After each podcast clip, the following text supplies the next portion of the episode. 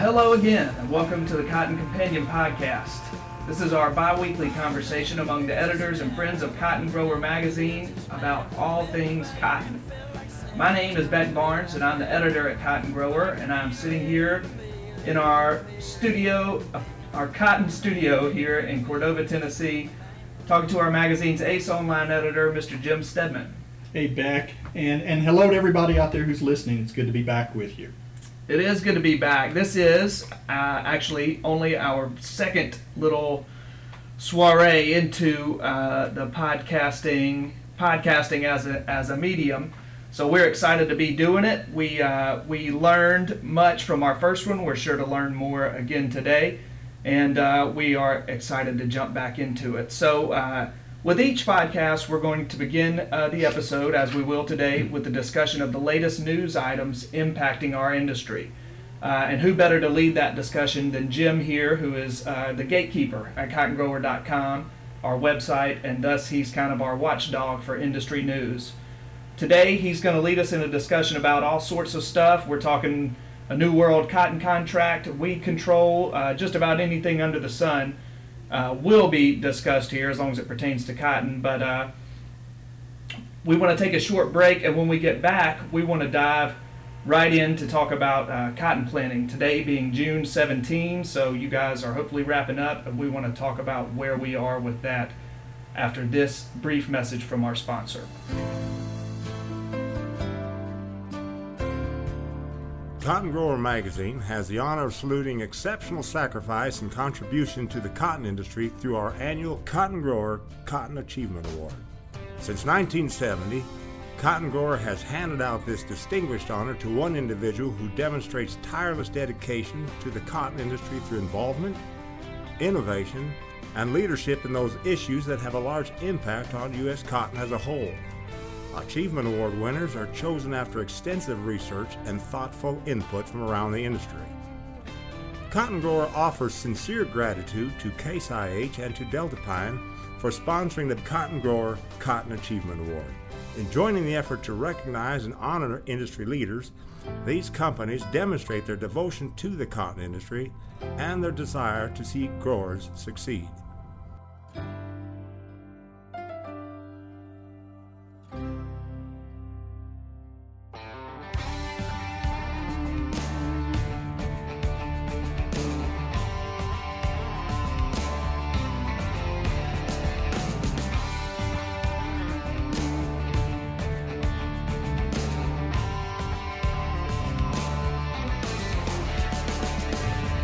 Well, thanks for staying with us. We're uh, we're back now. We're going to take a look at some of the news that uh, is impacting the industry, and certainly is, has had an influence over the last couple of weeks.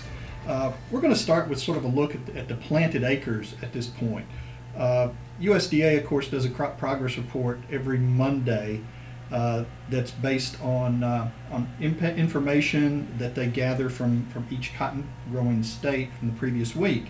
Uh, the latest report, which was dated June 14th, showed that 91% of this year's cotton acres have been planted. And quite honestly, in all fairness, that's probably it for this year's crop.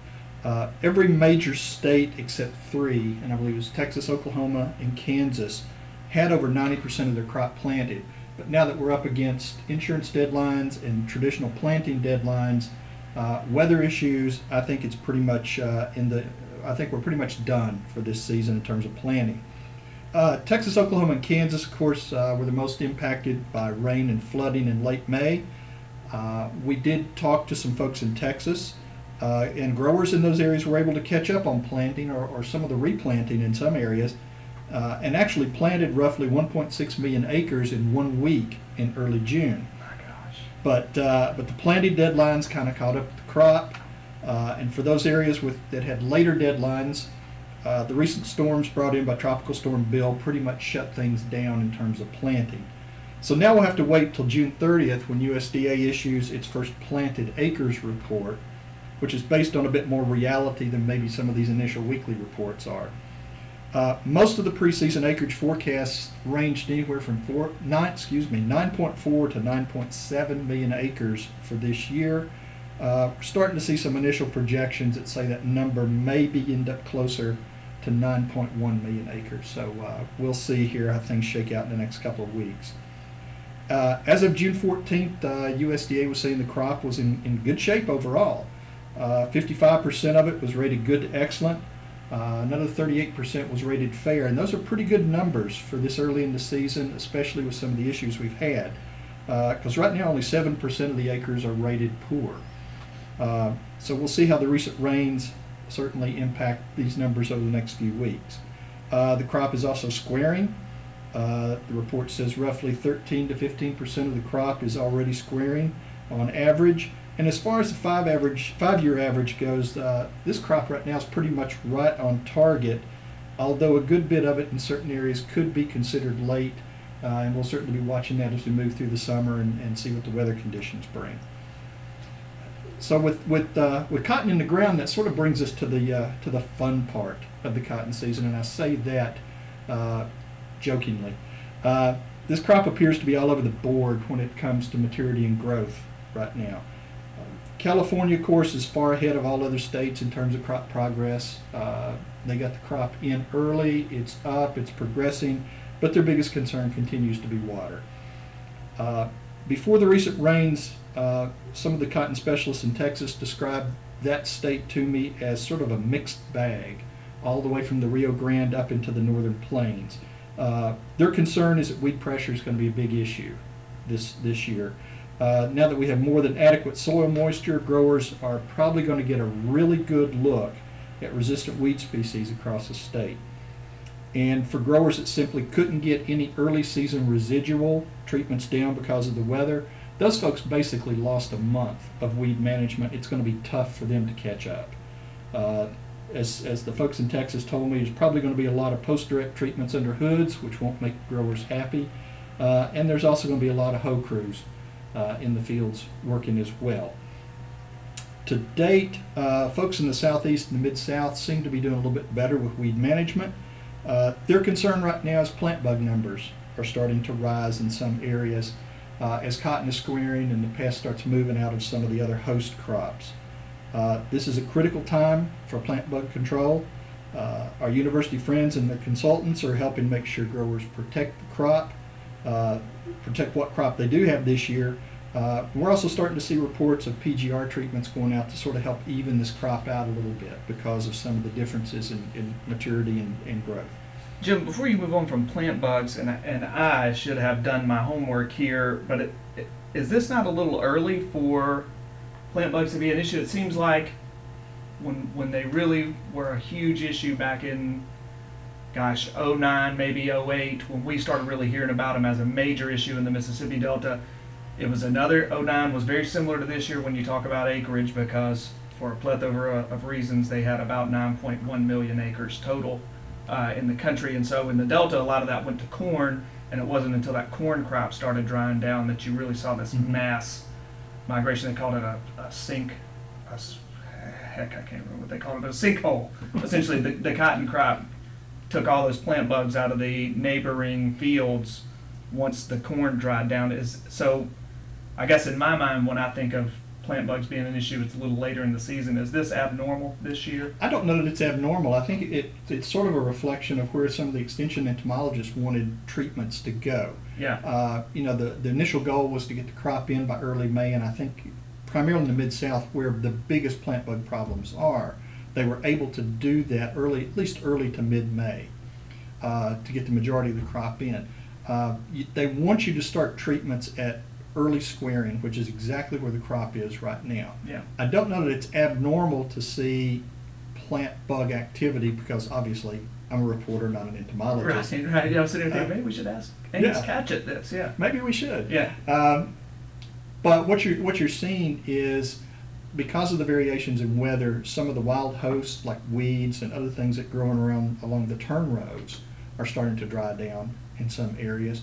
You're also getting wheat harvest in other areas, and corn has been in the ground since April. Yeah. So you're starting to see a little bit of movement out of those areas as well. So uh, I don't know that it's early. I certainly don't know that it's late. I just know that at this point, uh, we're just getting started. Yeah. Yeah, they're moving. Well, I mean, you you know, we, we look at some of the same reports, and and you can't help but notice all of the guys in the mid Right. south and southeast are, are leading with that. you know, this Absolutely. plant bug stuff. So Absolutely. go ahead. Don't mean to interrupt. Okay, uh, one last item that I think was of interest. Uh, if, if you're if you're a cotton grower, it may not jump out at you as, as something to you know that's going to uh, to cause you problems sleeping or, or worrying, but it is something to kind of keep in mind and keep an eye on. Uh, for the last couple of years, Intercontinental Exchange, or ICE, as the industry calls it, uh, has been working to put a new global cotton futures contract in place to help move cotton grown in other countries to other delivery points around the world. Uh, right now, the prevailing contract that kind of currently guides the market, or the old number two contract as it's known, is based on U.S. grown cotton, uh, and it's still the industry benchmark. But as developed by ICE, and, and trust me, they have the full support of the American Cotton Shippers Association and the International Cotton Association on this. Uh, this world contract would allow cotton grown in the U.S., Australia, Brazil, India, and a couple of West African countries uh, to be delivered and inspected at four different points around the world. That would be the U.S., Australia, Malaysia, and Taiwan. What they discovered as they started through this process is one of the biggest obstacles has been what's known as the U.S. Cotton Futures Act, which dates back to 1916. And that act requires cotton tendered under any U.S. listed contract, and I'm, I'm reading this verbatim, to be graded and sampled by USDA. Uh, that act was amended on June 17th by the House Ag Committee. It now moves to the Senate Committee for its approval, but it basically removes that legal barrier uh, that would that could cause problems or, or, a, or a hurdle at this point for the world contract. Simply put, uh, it's going to allow ICE to move ahead uh, with the final pieces of putting this contract in place. It has the cotton market support. Uh, the contract is, is very reflective of the realities of today's global cotton market. Uh, I have no idea when the contract will be finalized and have all the details in place. The original plan was to have it in place by the first quarter of this year. Uh, obviously, the U.S. hurdle, and I, as I understand it, a few other issues, maybe in Malaysia, uh, at this point, have kind of delayed things. But well, you know, on that note, I'm just sitting here thinking that we just heard about the snag, this 1916 Mhm. roadblock Right. piece of legislation. Maybe in the past month or so, and and the guys on Capitol Hill have already gotten it repealed. I mean, my gosh, for uh, a Congress that is uh, infamous for gridlock and deadlock and moving at a snail's pace, you know, bravo. well, well, US bravo, but, but again, keep in mind, this is just the House Ag Committee. Oh, it's just a committee. It's just a committee. Right. Uh, you know, the, you, you have to start somewhere. Now it's got to move to the Senate committee. Once they approve it, it's got to go to the Senate and House for you know for approval. You know, for final vote. Uh, I'm not going to get into politics at this point. Yeah. That was that pause there while I thought about it, but uh, hopefully this will be the. I think they've got enough broad-based support uh, to keep this moving through at this point. So anyway, that's kind of the update at this. Uh, you know, for this for this edition of the podcast of, of things that are kind of hot and and current and and moving through the market. Um, throw it back to you, Beck. Yeah, no, very good, Jim. Thank you. Uh, you know, uh, on that Eastern note, you mentioned that as an aside there, there may be some issues popping up in Malaysia. I want to keep our focus there uh, in in Asia. I want to talk uh, in our next segment after we go to a break here about the elephant in the room whenever we're talking about lagging cotton prices, and that is China. I know that when I uh, am talking to cotton grower friends of mine from back home, I got a lot of uh, friends who who are farming these days, and, and they want to know, you know, what I what insight I have about China, which is not great. I, I can only sort of be a reflection of what I hear when I go to these meetings, but China is uh, the the holder of the world's largest cotton reserve, and uh, they did announce earlier in the week that they are going to be ridding it, uh, themselves of some of those large stocks very soon. So we want to talk about what that means for you guys and what it means for your farm and the bottom line uh, in this cotton market, or rather, the uh, the cotton market itself. After we go to this break, we'll be back shortly.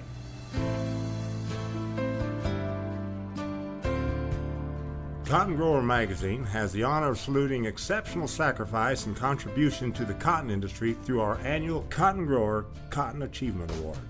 Since 1970, Cotton Grower has handed out this distinguished honor to one individual who demonstrates tireless dedication to the cotton industry through involvement, innovation, and leadership in those issues that have a large impact on U.S. cotton as a whole. Achievement Award winners are chosen after extensive research and thoughtful input from around the industry. Cotton Grower offers sincere gratitude to Case IH and to Deltapine for sponsoring the Cotton Grower Cotton Achievement Award. In joining the effort to recognize and honor industry leaders, these companies demonstrate their devotion to the cotton industry and their desire to see growers succeed. Okay, so we do want to dive right in and start talking about China, the largest factor whenever we're talking about global cotton prices.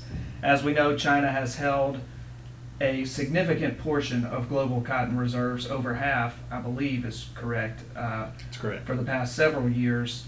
And so you can't have any discussion about cotton prices, about this 60 to 65 cent window that we've been trading in for what seems like forever uh, recently without mentioning China. So on June 11th, our, our news peg here is when this popped back up.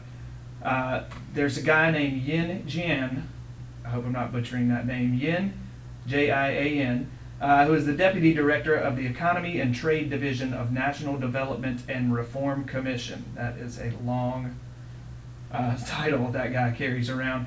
So anyhow, he's speaking at a, uh, a conference, an industry conference in India, and he mentioned, this is on June 11, Newspeg, June 11, he says, and I'm reading verbatim here, China will issue detailed plans in the next 10 days, Yin told the conference. He gave no further details on price or the timing of the release. Market rumors have swirled for, for weeks that Beijing is preparing to release some of its stocks from reserves, exacerbating sluggish demand for cotton as mills keep inventory to a minimum ahead of the an- anticipated auctions. Here's a quote from Yin.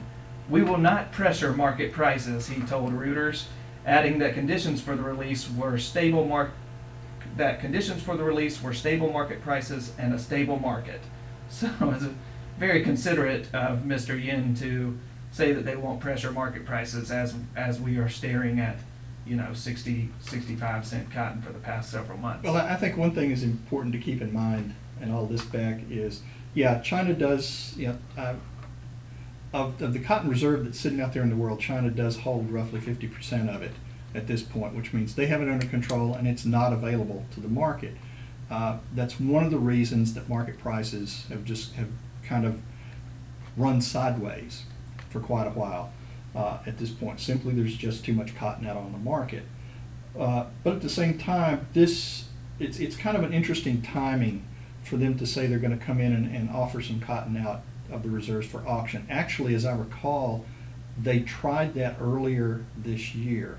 They offered some cotton out to the mills, and uh, in order to kind of help stimulate things and keep moving moving cotton out of the reserves.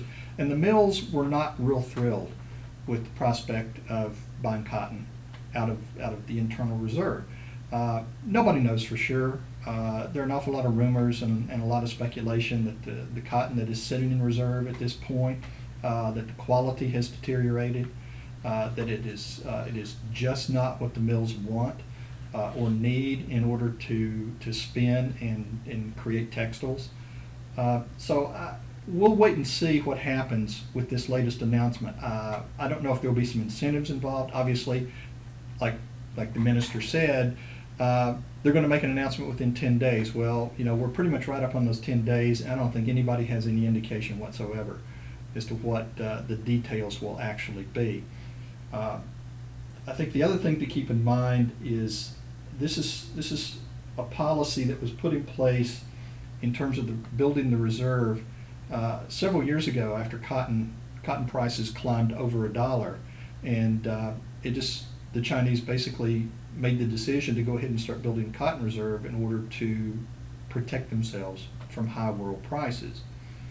Uh, that No, I had never thought of that, but I knew. I mean, I'd heard Joe Nicosia, who's the CEO Mhm. at Allenberg Cotton and he was. Uh, we hear him talk every February at the Gin Show. Right. He delivers his report, and and he. I remember him saying that they've sort of started this policy to stockpile all this cotton in 2010. Is Mhm. when that, that they they kind of turned over this leaf. They said this is what we're going to do, and it's their way of sort of regulating prices.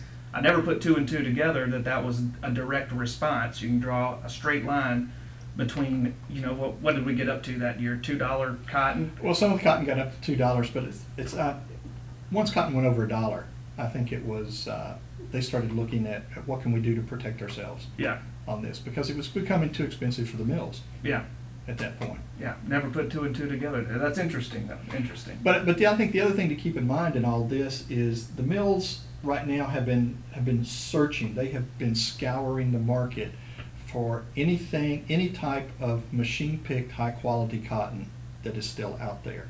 Uh, Whether it's from the US, whether it's from Australia, but, but the, the July crop, the from, from the July marketing year is essentially gone at this point, uh, which may, may also be an impact on, on the timing of this announcement by China.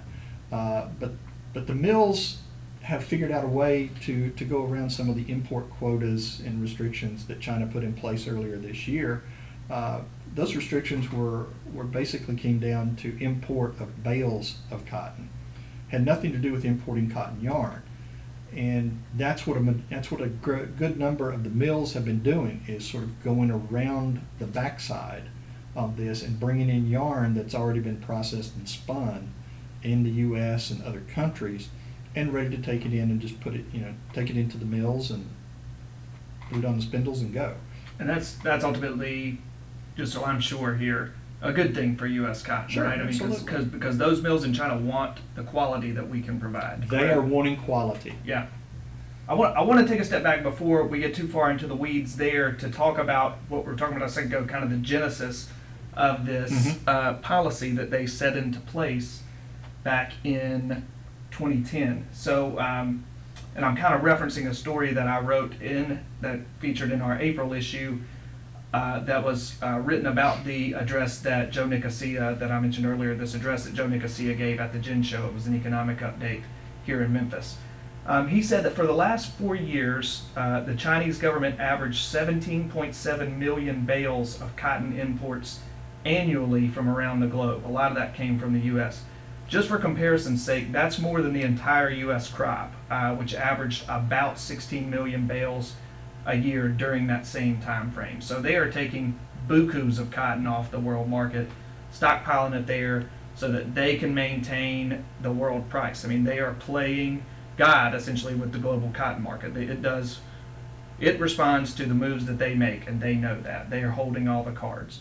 So Nicosia told us this year at that gin show, he said that there's been a sea change in their thought. It was kind of a bull-headed policy from them in the first place. They were a total bull in the China shop. I mean, they they thought that that them controlling the uh, cotton market, making prices go up or down as they saw fit, was only going to prop up their uh, spinning mills, right?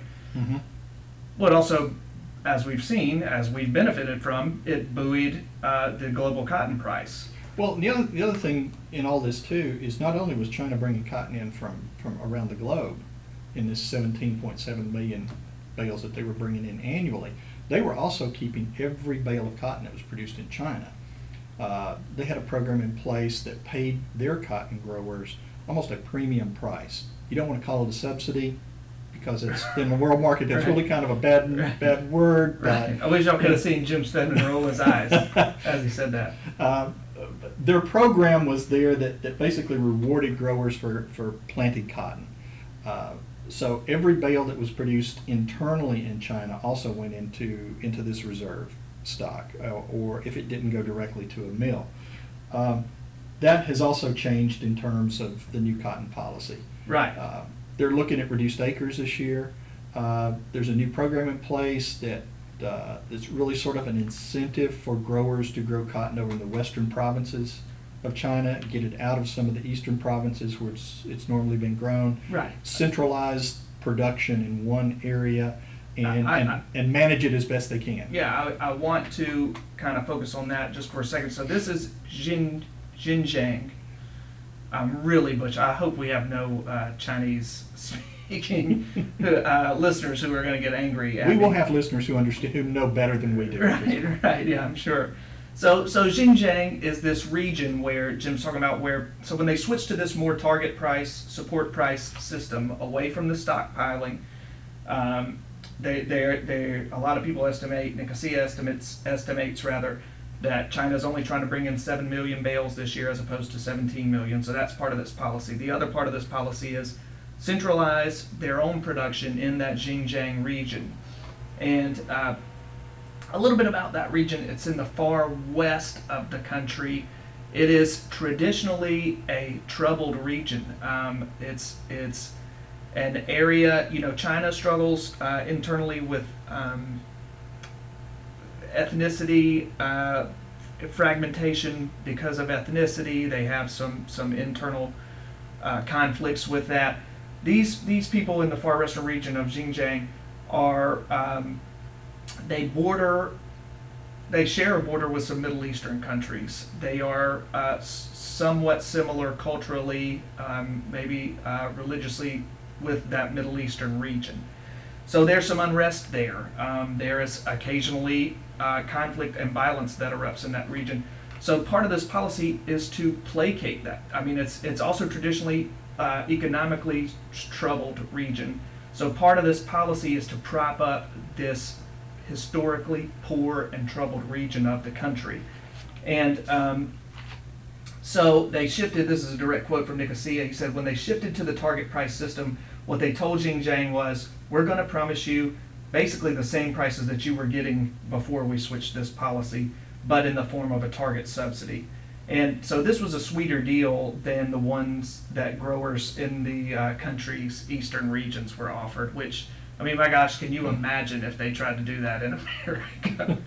like, yeah, uh, Mississippi, you're going to get a different target price, a higher target price than the rest of the country. I mean, that I can't see that going over well. Texas and Georgia, you're going to get here's here's your deal, and here's your deal for the mid South, and, Right. and here's your deal for, for the Southeast and, and California. What what cotton you have uh, at this point? Here's the program you operate under. Right. I You know. mean, that would fly like a freaking what do they say, lead lead duck or I don't want to I don't want to get in I don't want to mix my metaphors here. So, um, as a result of this policy of this placation of the Xinjiang region, acreage reductions um, are going to happen, and I want to get into that uh, here in a second. Are going to happen in China, but they won't be as drastic uh, as they otherwise might have been had they not sort of appeased this region. I did make a note in this Reuters story uh, from last week, from June 11. They said uh, China's cotton output is projected at 5.86 million tons in uh, the 2015-2016 marketing year, according to a director of the China Cotton Association. That's going to represent a decline of basically 10% uh, from 2014-15, according to that association's data, um, and is slightly lower than the latest estimate from USDA, which put output for the coming season at 27 million bales or 5.88 million tons. So essentially the same thing's going on in the U.S. Uh, Mhm. We are also reducing our acreage by 10% this year. And this, and Nicosia actually mentioned this back in February. This world price is down, suppressed, um, but of all the of all the cotton producers in the world, the major, the only two countries that are really going to draw back acres, right here in America and and China, and it seems that's what's playing out. Well, there's also some acreage reduction that may be underway in India at this point too, and it's not necessarily by design, Mhm. as as much as it is a factor of whether the monsoons are going to arrive on schedule or not. Uh, it's still been relatively dry over there. It's planting time. Uh, there are some projections that, that India could be off nine to ten percent, uh, but again, time will tell. It's it's it's turned into a very interesting year in cotton around the world. For sure, certainly. And, and this is always such a double edged sword. For our purposes, good and selfish regions, reasons, we hate that cotton acreage is going down in the U.S. I mean, our magazine does better when we have 13 million acres planted in the U.S. Or more. Yeah, or 16 million. You guys go for it. Uh, no, because you know, uh, not to get too deep into how the sausage gets made, but you know, seed companies, uh, crop protection product companies are all buying. More happy to buy ads when there's more cotton being grown in the U.S. To be sure. Also, we have developed friendships with a lot of you guys out there. We want you to get your crop in, obviously. We want you to make a great crop. We want you to plant bukus of it and, and make good money and, and all the rest. We are your biggest fans. Right. That said, this drawback in acreage, we hate that it's the U, a lot of the U.S. doing it, but it's kind of the medicine that is the only medicine that's going to right size this global cotton market, right? I mean, it's and, and for there to be less cotton in the world so that China can draw back or rather release this massive amount of stock so we quit having this artificial market it's just you know it's just what's going to have to happen to get us back to right size um, uh, global stocks. So you know and nicosia talked about that. That was the, sort of the theme of his speech which actually we titled the article uh, back then in april was uh, life under the volcano. China is this. China stocks are this volcano. They're they're going to have to get rid of them. They can't sit there forever. The volcano is going to erupt. It's better for the U.S. if it erupts very slowly. If they release these stocks incrementally, you know, it's going to stink while it happens. But as long as they don't just dump all of it at once, it's not going to bankrupt us. So it seems like we don't know for sure. Like I say, this this story came out on June 11. They said they're going to have an announcement in 10 days. China may have made the announcement by the time this podcast gets to your ears, but but I think it's, but I think it's also safe to say that you know obviously right now we don't have the answers. Uh, China has been talking about this, we've been kind of following this story for the last two and a half years. Uh, I think the next opportunity we'll get for an update from you know, from someone who works on the, focuses on the world market will probably mid-July. Uh, some meetings coming up at that point, and we'll, you know, we'll just stay on top of it as best we can. We point. will. We will for sure. This is one of those stories that uh, we have been following for years, and we will continue to do so. All right. Well, that will just about do it for this, our second ever installment of the Cotton Companion podcast. We are still getting a grasp on this thing, but we hope that you'll notice that things are getting incrementally better with each episode, incrementally more slick. Um, if you're listening on iTunes, please do go ahead and subscribe to our channel and leave us a rating. Let us know what you think of our podcast or shoot us an email um, when you get a chance. Let us know what you think. How can we do better? Let us know what you'd like us to talk about. Also, please make sure to follow us on social media. We are at Cotton Grower Mag on Twitter, if you do the Twitters. And uh, on Facebook, you'll find us by searching for Cotton Grower Magazine. You can find our latest issue, the June edition. Uh, should have hit your mailboxes. If not, we'll be hitting them very soon. Uh, and we hope that you do enjoy it. This podcast is produced by Mr. Mark Antonelli, who works at the mothership, Meister Media Worldwide, there in lovely Willoughby, Ohio. My name is Beck Barnes, and I'll be back with you in two weeks on the next episode of the Cotton Companion. For now, on behalf of my own cotton companion, Jim Steadman, we urge you to keep cool out there. My gosh, it's hot. Stay hydrated. Uh, and best of luck to you and your farm.